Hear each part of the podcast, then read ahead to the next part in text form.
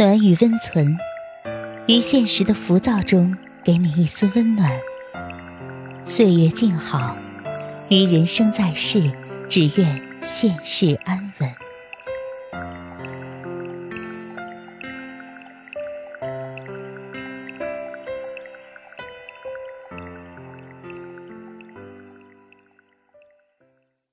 嘘，别说话，躺好。今晚红梅陪你睡。大家好，我是红梅。今天我和大家分享的文章是李月亮的《最好的关系是我懂你的不容易》。姐姐和姐夫结婚快二十年，感情很好，极少吵架，是亲戚里的好夫妻典范。大家说起他们来都会纳闷儿，这俩人好像就不会生气似的。我以前也纳闷儿，不过现在懂了。前几天住姐姐家，姐夫晚上十一点才回来，当时我们都睡了，但姐姐一听开门声就立刻爬起来，说：“你姐夫醉得不轻。”我迷迷糊糊跟着出来。只见姐夫正扶着卫生间的门狂吐，马桶近在咫尺，但他全吐在了地砖上，溅得到处都是。姐姐轻拍着他的背，看他吐够了，接了杯温水让他漱口，又找出睡衣帮他换上，安顿他躺好，然后自己去卫生间打扫，全程没有一点不高兴。我说：“姐。”你真是好脾气。后面的话没说，男人在外面喝到半夜回来，门开的咣咣响，吐得满地都是。换一般的女人，怕是早烦了吧？不骂几句就是好的了，哪有心情照顾他？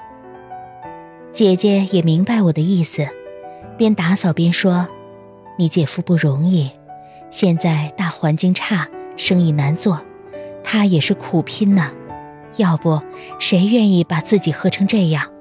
这是实在忍不了了才吐地上。但凡能忍一点儿他也得吐马桶里啊！理解了，就不会生气了。姐姐这样说，这话让我想起另一件事儿，是前几年，姐夫跟朋友合作一个项目，投入很大，结果血本无归。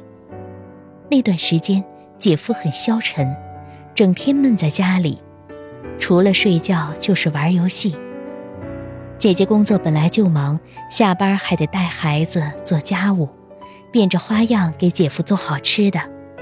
有次她想给姐夫做辣子鸡，拿不准做法，就打我妹电话问，我妹就不爽啊，说：“姐，你怎么这么惯着他？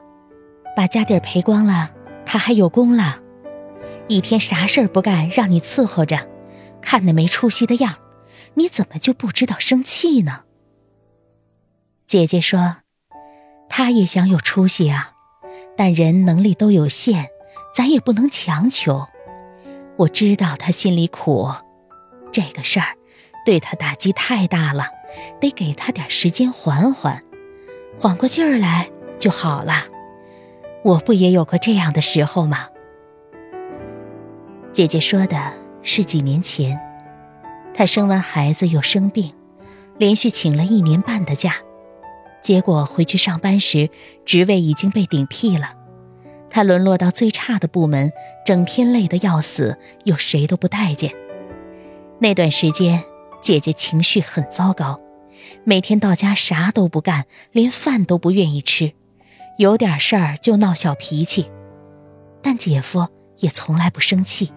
还老跟他谈心，安慰鼓励他，心甘情愿承担着所有家务，每天给他揉腿，一揉就是一个小时，还从网上给姐姐买了两条超贵的裙子，其中一条码太大，直接给我妈了，我妈白白捡了便宜也不感恩，说姐夫，你把你媳妇儿惯坏了。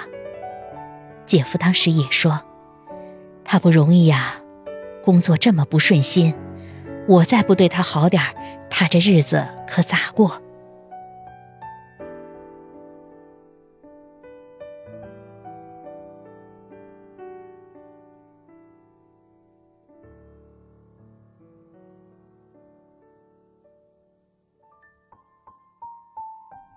我懂你的不容易，想来，这也正是他们感情好的根本原因。众生皆苦，每个人都承受着自己的艰辛，而我懂你，就会对你的苦感同身受。纵使不能为你分担，也要在这苦里加点糖，尽我所能让你好过一点。我懂你的不容易，所以发自内心的体谅你的过失、你的消沉、你的任性、你的平庸。我不是不会生气，而是知道不该生气。这也许才是良好亲密关系的根本，只是我们通常意识不到。我们一贯看重的。是你欣赏我的好，你要看到我的美、我的才华、我的智慧、我的善良，这样你就会爱我、宠我、珍惜我。这当然也重要，但是仅仅有这个其实远远不够。其实，无论什么关系，夫妻也好，母子也好，同事也好，要想相处融洽。内心亲密，感情稳固，除了要欣赏对方的好，更应该懂得对方的苦。作为儿子，如果你知道生活给老妈的巨大压力，知道她能力有限，受的教育又不多，那么，就算她拿不出你买房的首付，不会用新观念教育你的孩子，你也不会生气。你对他，就只有爱。和感恩。作为母亲，如果你知道女儿三十岁还没有男朋友，是因为她上一段情伤未愈，或者她很努力去找了，但还没找到合适的人，她比你更煎熬，那么你就不会整天抱怨、唠叨、逼迫，给她增加不必要的压力，反而会宽慰她、支持她。让他知道，有老妈做自己的坚强后盾，不必急，不用怕。作为员工，如果你知道老板每天多么焦头烂额的处理业务，知道他力不从心却无处依靠，你就能谅解他的严苛和暴脾气，就会知道应该踏实认真工作，实实在在的为公司尽一份力。作为老板，如果你知道。员工要养活一家老小，房贷压在头顶，父母年迈多病，你就不会因为他计较奖金而质疑他的人品，不会冷漠的用工作填满他的所有假期，你就会愿意稍微多付一点奖金，去给他点时间照顾父母孩子。你懂了他的不容易。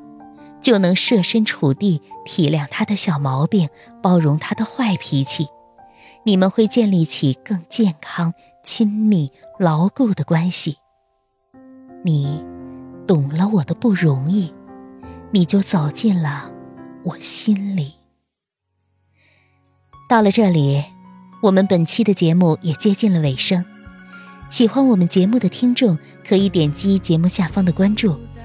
我们的节目将会不定期的抽取幸运观众送去晚安福利哦。暖与温存，每天一篇治愈暖文陪你入睡。晚安，我们下期再见。